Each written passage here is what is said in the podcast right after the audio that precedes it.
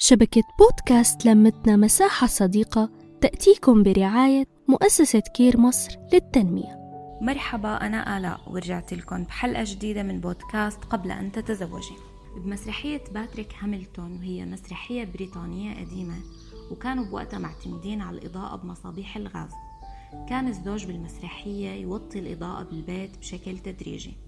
تسأل مرته ليه هيك صار عتمة يقول لها لا انت بتهيأ لك.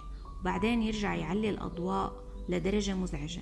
ونفس الشي يوهمها إنه الغلط منها لحد ما وصلت لمرحلة الجنون وأقنع الناس إنها مجنونة ووداها لمصحة نفسية.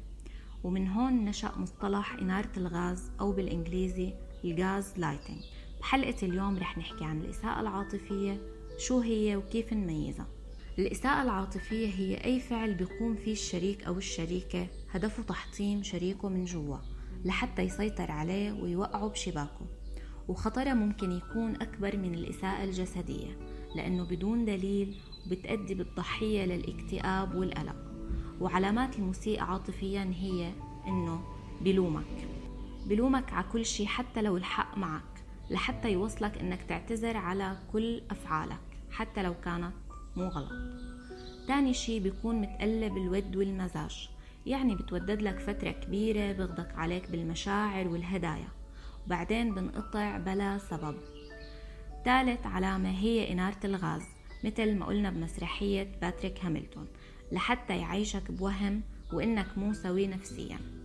رابع علامة بيهددك يا إنه يأذيك أو يأذي حاله أو يتركك ويهجرك إذا تصرفت أي تصرف ما بده إياه.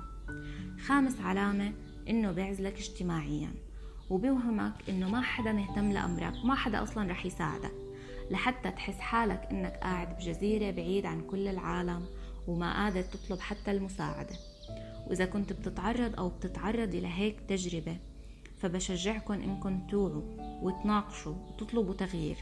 تعطوا مهلة وتقولوا لأ على هذا الأذى وهون أعزائي بتنتهي حلقتي معكم بتمنى استمتعتوا واستفدتوا وبلاقيكم بحلقة جديدة ومع السلامة. نحكي نتشارك نتواصل.